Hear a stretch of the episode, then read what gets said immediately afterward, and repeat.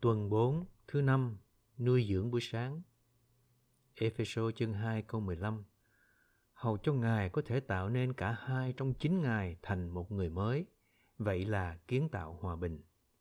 Chương bốn câu hai mươi bốn. Mặc lấy người mới là người được tạo nên theo Đức Chúa Trời trong sự công chính và thánh biệt của thực tại ấy. Cô-rô-se chương ba câu mười.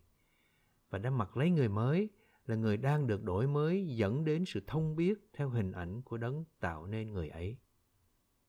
Trong Ê-phê-sô chương hai, chúng ta được biết là người mới đã được tạo dựng, nhưng trong Cô-rô-se chương ba câu mười, chúng ta được cho biết là người mới đang được đổi mới dẫn đến sự thông biết theo hình ảnh của đấng tạo nên người ấy.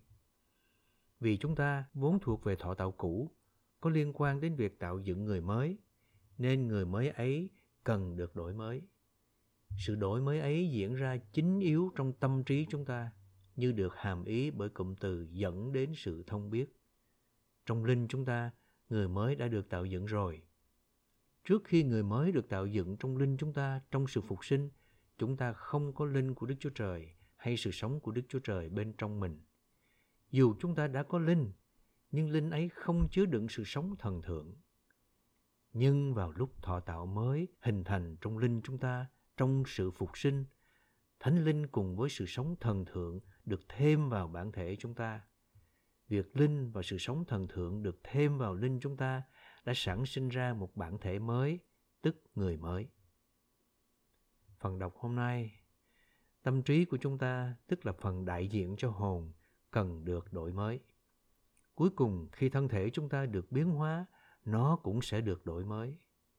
Một mặt, trong linh chúng ta, người mới đã được tạo dựng bằng những yếu tố mới, tức những yếu tố của sự sống thần thượng và Thánh Linh. Mặt khác, trong hồn chúng ta, người mới đang được đổi mới. Trong Ê-phê-sô chương bốn câu hai mươi bốn, chúng ta chỉ được cho biết rằng người mới được tạo dựng theo chính Đức Chúa Trời, trong khi trong Cô-rô-se chương ba câu mười, chúng ta thấy rằng người mới đang được đổi mới theo hình ảnh của đấng tạo nên người ấy. Sự đổi mới của người mới dẫn đến kết quả là sự thông biết, và sự thông biết này là theo hình ảnh của Đức Chúa Trời. Trong sách Cô-rô-se, Phao-lô dùng cụm từ thông biết ba lần. Nan đề đối với người Cô-rô-se là họ có loại hiểu biết sai.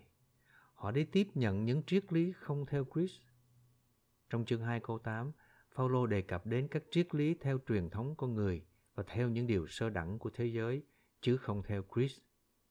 Tâm trí chúng ta cần được đổi mới về vấn đề người mới dẫn đến một sự thông biết theo Christ. Đấng là sự biểu lộ của Đức Chúa Trời vô hình. Tâm trí của chúng ta cần được đổi mới đến mức chúng ta có một tầm nhìn sáng tỏ về Christ là hình ảnh của Đức Chúa Trời. Người Cô-rô-se có thể bị đánh lừa vì trong tâm trí họ không có sự thông biết theo sự biểu lộ của Đức Chúa Trời. Cơ đốc nhân ngày nay cũng vậy. Một số người đã bị cuốn đi vì trong tâm trí họ không được đổi mới dẫn đến sự thông biết theo đấng Christ bao hàm tất cả là hình ảnh của Đức Chúa Trời. Khi tâm trí chúng ta về một điều gì đó được đổi mới, thì tình cảm chúng ta cùng với sự yêu thích của nó cũng sẽ được đổi mới. Khi tâm trí được đổi mới, tự động tình cảm cũng được đổi mới. Kinh nghiệm của chúng ta xác nhận điều này. Tâm trí của tôi càng được đổi mới dẫn đến sự hiểu biết đúng đắn về Ngài, thì tôi càng yêu Ngài. Tôi có thể làm chứng rằng mặc dù đã lớn tuổi, nhưng tình yêu tôi dành cho Ngài vẫn tươi mới. Thật ra, ngày nay tôi yêu Ngài hơn bao giờ hết. Khi tôi nói về Ngài, một ngọn lửa bùng cháy bên trong tôi. Sự đổi mới diễn ra trong tâm trí tôi dẫn đến sự thông biết theo hình ảnh của Đức Chúa Trời đã tạo nên trong tôi sự đánh giá Chúa cao.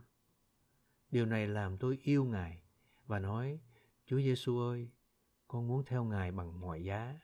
Con sẵn sàng trả bất cứ giá nào, thậm chí với giá là mạng sống của con, để làm một với Ngài và sống cho Ngài. Chúa ơi, con muốn nhận Ngài làm sự sống và thân vị của con. Con muốn sống Ngài, làm Ngài lớn lên và sản sinh Ngài.